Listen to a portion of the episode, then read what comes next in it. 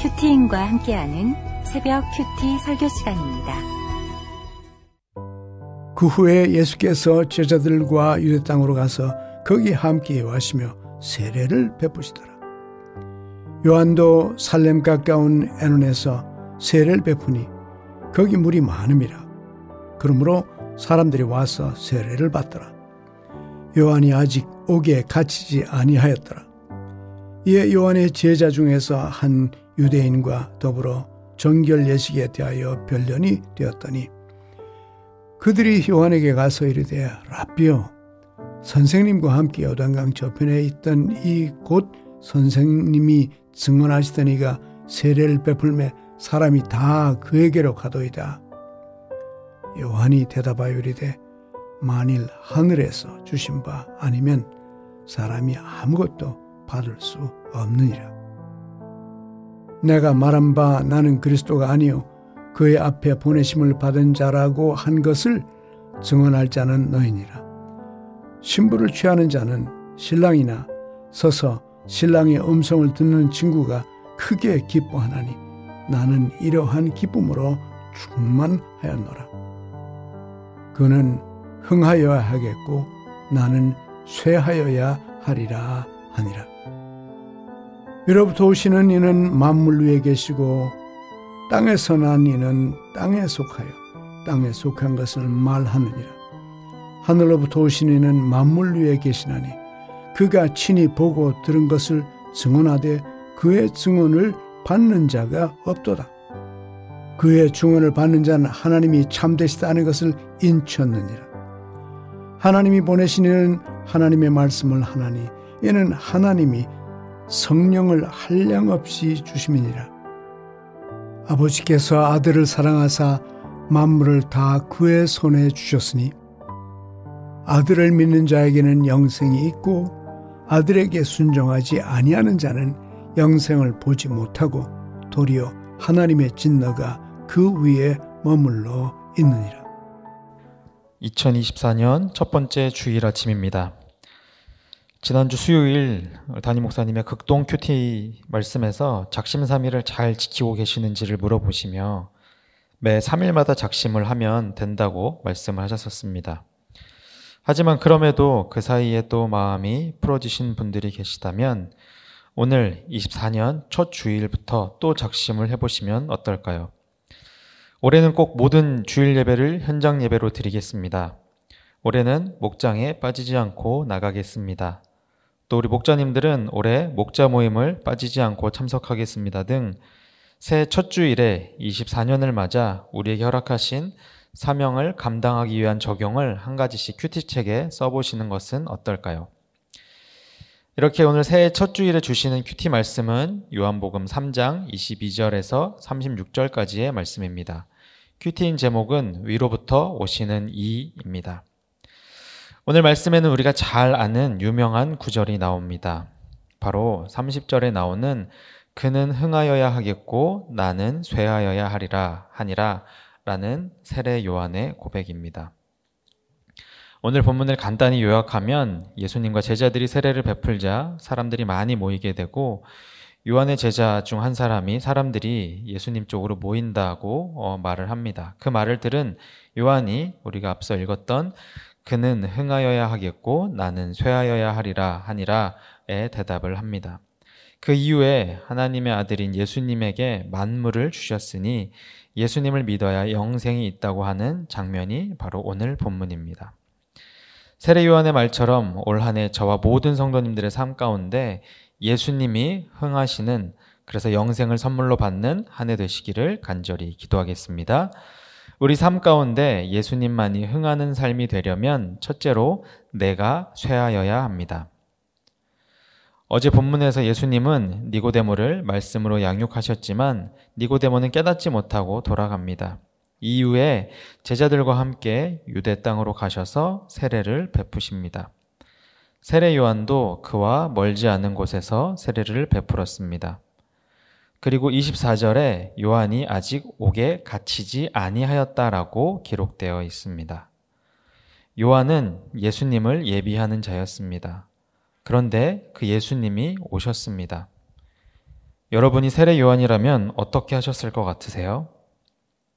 제가 세례 요한이라면 예수님이 오셨으니 이제 요새 예수님을 쫓아다니거나 또는 이제 내 역할은 여기까지구나 했으면서 어, 쉬려고 하지 않았을까 생각합니다. 그러나 세례 요한은 옥에 갇히기 전까지 계속해서 사명을 감당했습니다.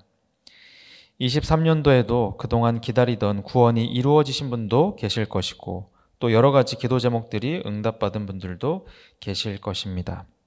그래서 혹시 24년에는 모든 것들이 다 응답을 받았으니 직분이나 섬기던 것을 내려놓고 이제는 쉬어야 하겠다는 생각이 분들이 계시다면 오늘 세례 요한과 같이 옥에 갇히기 전까지는 주신 사명을 여전한 방식으로 감당하는 적용을 해보시는 것이 좋을 것 같습니다. 또 반대로 스스로 갇혔다고 생각하며 각종 양육과 봉사를 하지 않기로 마음 먹으신 분들이 계시다면 오늘도 늦지 않았습니다. 각 교육부서와 주차와 안내와 청소와 여러 가지 봉사들의 많은 손길들이 기다리고 있습니다. 세례 요한과 같이 잡혀서 옥에 갇히기 전까지 여전한 방식으로 사명의 자리로 나아가시기를 기도하겠습니다. 이렇게 여전한 방식으로 요한은 음, 세례를 주고 있는데 세례를 세례 요한을 따르던 제자들은 그 생각이 달랐던 것 같습니다. 요한의 제자들은 26절과 같이 사람들이 예수님과 제자들이 세례를 베푸는 곳으로 다 가요. 저쪽으로 다 가는데 우리 가만히 있어도 돼요? 이런 느낌으로 요한에게 이르고 있는 것입니다. 그동안 많은 사람들이 세례 요한에게 와서 세례를 받았고 또한 명성도 높아졌는데 그 많던 사람들이 이제는 예수님 쪽으로 다 가니까 그 마음 가운데 비교의식과 경쟁의식이 발동한 것 같습니다. 그런 제자들에게 요한은 27절과 같이 하늘에서 주신 바 아니면 사람이 아무것도 받을 수 없음이라 라고 말하며 먼저 하나님의 절대 주권을 인정합니다.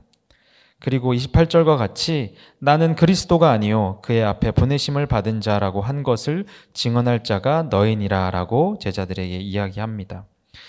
이 요한이 세례 요한이 제자들을 보며 얼마나 안타까웠을까요? 그러면서 그 제자들이 저와 잘 이해하기 위해 당시 결혼 예식의 문화를 빌려서 내가 자신이 신랑이 아니라 신랑의 친구이고 그 옆에서 그 모습을 보는 것만으로도 기쁨이 충만하다고 하면서 오늘의 핵심 구절인 30절에 나오는 것처럼 그는 흥하여야 하겠고 나는 쇠하여야 하리라 라고 이야기합니다. 세례 요한은 자신의 사명을 감당하는 데 있어 어떠한 사심도 없었습니다. 그리고 하나님의 절대 주권을 인정하며 자신은 신랑 대신 예수님을 예비하고 소개하는 그 친구의 역할만으로도 그 기쁨이 충만하다고 합니다. 우리 담임 목사님께서 항상 말씀하시는 것처럼 육이 무너지는 만큼 영이 세워진다고 하시는데 예수님이 흥하기 위해서는 내가 쇠하여야 한다는 것을 알고 있었고 세례 요한은 그 사명을 감당하는 것입니다. 세례 요한처럼 우리의 사명도 신랑 되신 예수님을 돋보이게 하는 것입니다. 내 역할이 신랑 되신 예수님을 소개하는 것이기에 그 사명에 충실해야 하고 내가 아니라 신랑 되신 예수님이 흥해야 하는 것입니다. 그래서 내가 전도한 사람이거나 또 맡겨진 사명의 자리에 있을 때 생색이 나고 또 질투가 난다면 스스로 내가 흥하지 못해서 그런 것이 아닌지 한번 돌아보아야 할 것입니다.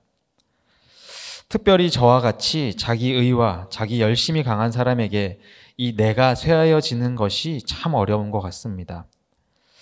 저는 청소년기 시절 어, 외모와 학벌의 열등감들이 참 많았습니다. 스무 살에 미국에 가기 전까지 그 열등감으로 참 스스로 힘들었던 기억이 있습니다.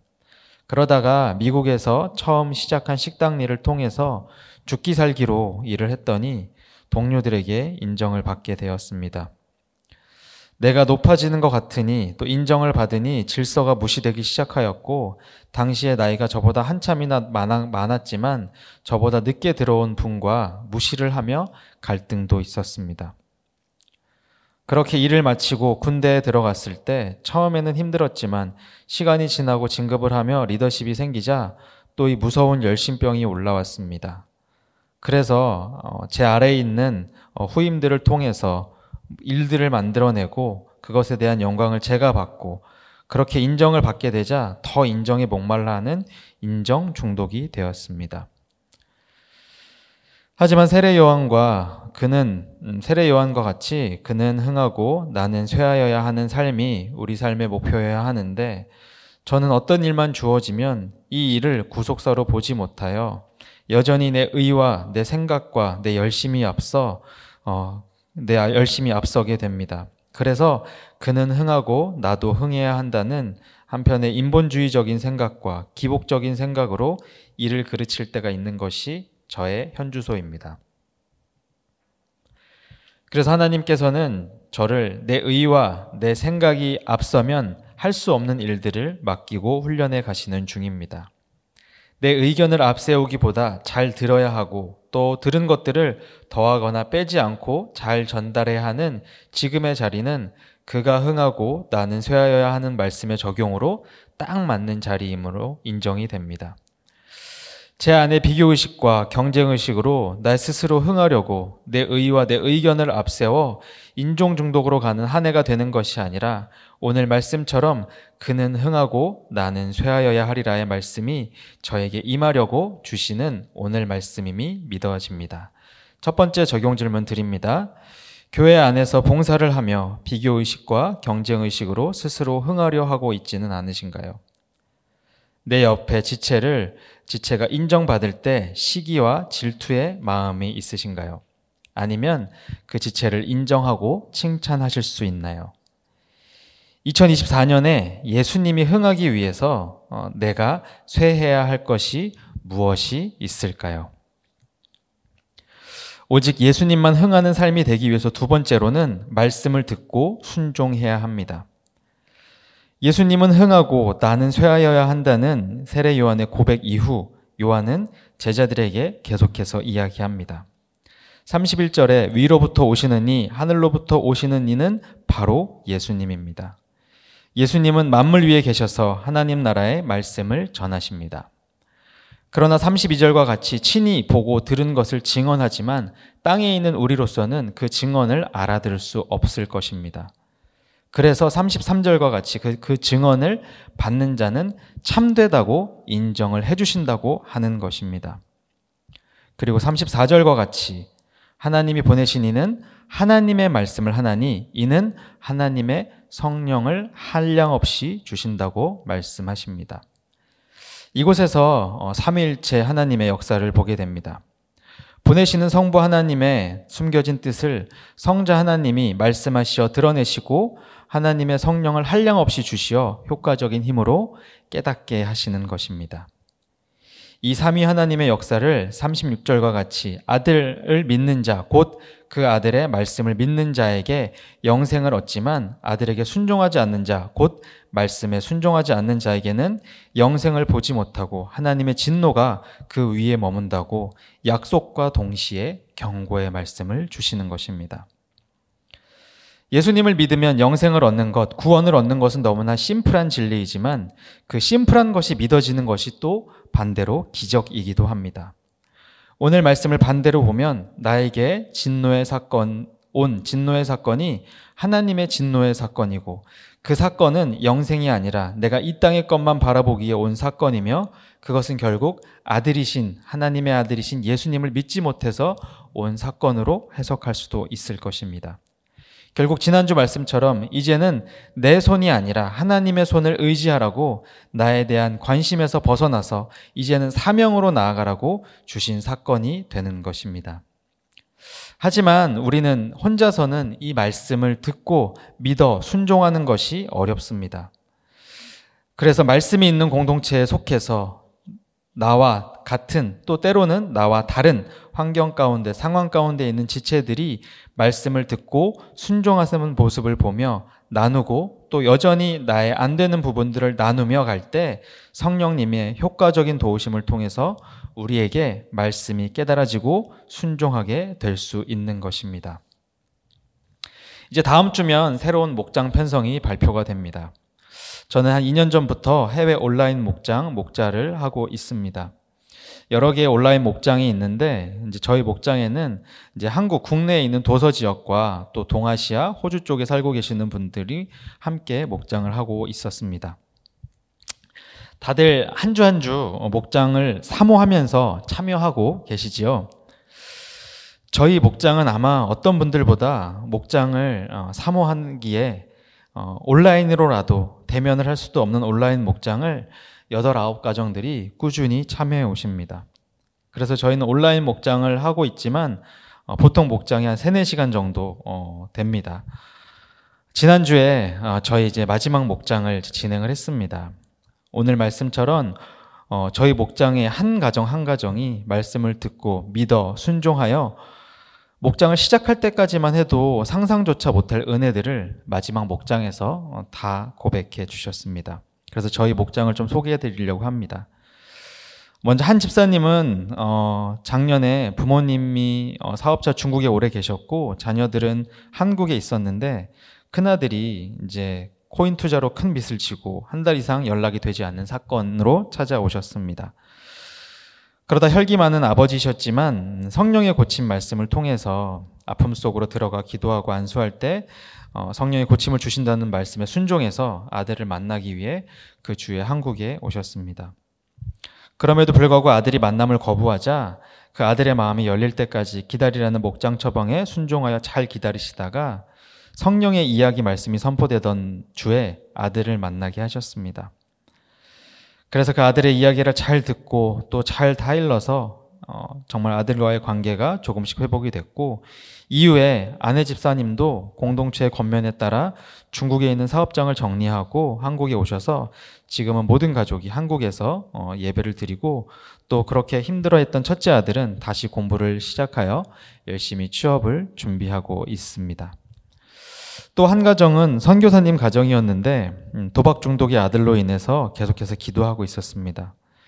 그러다 작년 겨울 또 도박빚을 지고 다른 나라에 도망가 있는 아들에게 우리 남편 목사님이 적용으로 성령의 옳은 말씀에서 수고하는 내 자식에 대해서 옳도다로 해석해야 된다는 말씀에 아들에게 필요한 정신과 약을 갖다 주러 가시게 되었는데 최근에 가족들 큐티 나눔을 하다가 그때 아버지가 정신과 약을 갖다 주고 책망하지 않았던 것이 계기가 되어 회복이 될 수 있게 되었고 또 한국에 나왔고 또 해외 아울리치를 계기로 공동체에 속하여 양육을 받으며 도박 중독이 끊어지는 어, 은혜도 경험을 하게 되었습니다. 또 제주도에 사시던 한 집사님 가정은 이 남편 집사님이 이직을 정말 자주 하셨던 분인데 그래서 제주도로 내려가시게 된 것도 목장에서 사실은 말렸었는데 이제 겉면을 따르지 않고 고향에 내려가셨던 분이었습니다. 그런데 이제 이직한 그 직장에서 고난이 찾아왔고 결국 프로젝트가 마무리된 후에 직장에서 이제 투명인간 취급을 받게 되셨어요. 그래서 평소 같았으면 아마 이분이 그만두시고 나오셨을 뿐인데 어, 평안입니다 말씀을 들으시며 공동체에 나누고 떠나지 않고 붙어가는 적용을 하셨고 정말 몇 달 동안 직장에서 투명인간처럼 수치와 조롱을 감내하며 그 자리를 잘 지키시며 또 필요한 곳에는 이력서를 넣으면서 어, 계속해서 기다리고 계셨습니다. 근데 몇 달을 이제 수십 곳에 이력서를 넣었는데도 연락이 없어서 정말 이제 요동이 되시고 어떻게 하나 하셨는데 거주할 처소를 세웁시다 그 말씀이 전해지는 주 도끼가 다시 떠오르는 그날 딱 한 군데서 연락이 오게 되었는데 3개월 수습 기간이 있지만 이전보다 더 좋은 조건으로 직장도 허락을 하셨습니다. 그래서 이분이 마지막 목장에서 그동안 내가 중심이 되어 살았고 권면도 잘 듣지 않았는데 올해 목장의 권면과 말씀에 순종하니 은혜를 경험했기에 내년에는 더욱 많은 사람과 어, 공동체 말씀에 순종하며 가시겠다는 고백을 또 하게 하셨습니다.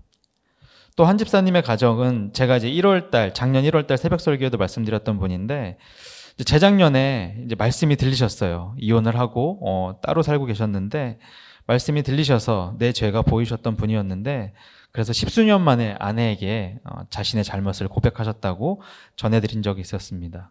그러다가 딸의 결혼식을 계기로 목사님께서 담임 목사님께서 재결합을 권면하여 주셨고 하반기부터는 아내 집사님과 온라인 목장에 함께 참석을 하시며 재결합하는 모든 과정들을 목장에 묻고 나누고 가시며 현재 재결합까지 하게 되는 은혜를 또 고백해 주셨습니다. 그리고 어쩌면 저희 목장에 올해 하이라이트와 같은 젊은 부부의 가정이 있었습니다.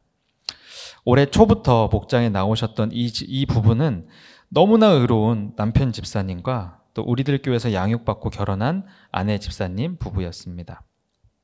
이 남편 집사님은 이혼을 하기 위해서 아내가 원하는 모든 것을 다 해준다는 마음으로 목장에 오셨습니다. 정말 빠지지 않고 성실하게 매주 목장에 나오시면서 매주 아내를 고발하고 구박을 하셨습니다. 이 남편 집사님이 되게 논리정연하고 이성적이고 또 동시에 정말 자기의가 대단한 남편 집사님이 어, 목장에 어떻게든 좀 정착을 시키기 위해 또 부부 목장에서는 어쩔 수 없이 우리 남편 집사님 어, 편을 들어주면서 하반기까지 왔습니다. 뭐 겉면은 사실 둘째치고 목장에 와주셔서 감사하다. 어, 남편 집사님이 맞다. 이렇게 해서 목장에 계속 붙어가고 가셨는데 그러다가 10월 중순쯤에 다만 여호와께 드리겠나의 말씀 중에 하나님의 사람에게로 돌아와 죄사함의 평안을 누린다는 말씀을 선포해 주신 그 주에 정말 예상치 못한 데서 남편 집사님의 숨겨두었던 죄가 드러나는 사건이 왔습니다. 그가 숨겨왔던 금전과 음란의 문제들을 전혀 예상하지 못한 곳에서 드러나게 하시면서 이 순식간에 이 남편 집사님과 아내 집사님의 갑을 관계가 뒤바뀌게 되었습니다. 이후 남편 집사님은 계속해서 목장에서 자신의 죄를 고백하고 아내에게 용서를 구하고 어, 그 적용으로 또 얼마 전에 한국에 나와서 양가 가족들에게 이 모든 것들을 다 오픈하고 사과를 드리는 적용을 하셨고 어, 이 처음에 죄가 드러난 그 주부터 매주 주일 말씀과 수요일 말씀과 새벽 설교를 다 녹취해서 어, 저희 목장 카톡방에 올려주고 계십니다. 그리고 지금 중독 치료와 부부 상담들을 받아가며 어, 회복을 해가는 과정에 있습니다. 어, 정말 아내 집사님이 어, 말씀을 믿고 듣고 순종하여 정말로 구원을 위해서 3년 넘게 수치와 조롱을 당하며 이혼하지 않고 가정을 지키고 오셨기에 이렇게 죄를 드러내시고 회복해 하시는 은혜의 시간을 살게 하셨습니다. 어, 정말 이 모든 가정뿐만 아니라 저희 가정 한 가정 한 가정들이 어, 예수님을 믿고 말씀이 들리는 그 한 사람이 말씀에 순종하여 인내했을 때 하나님께서 선물로 주시는 영생 곧 구원의 기쁨을 누리게 하시는 것 같았습니다. 새해 첫 주일입니다. 우리 성도 여러분께서는 무엇을 기대하고 계십니까?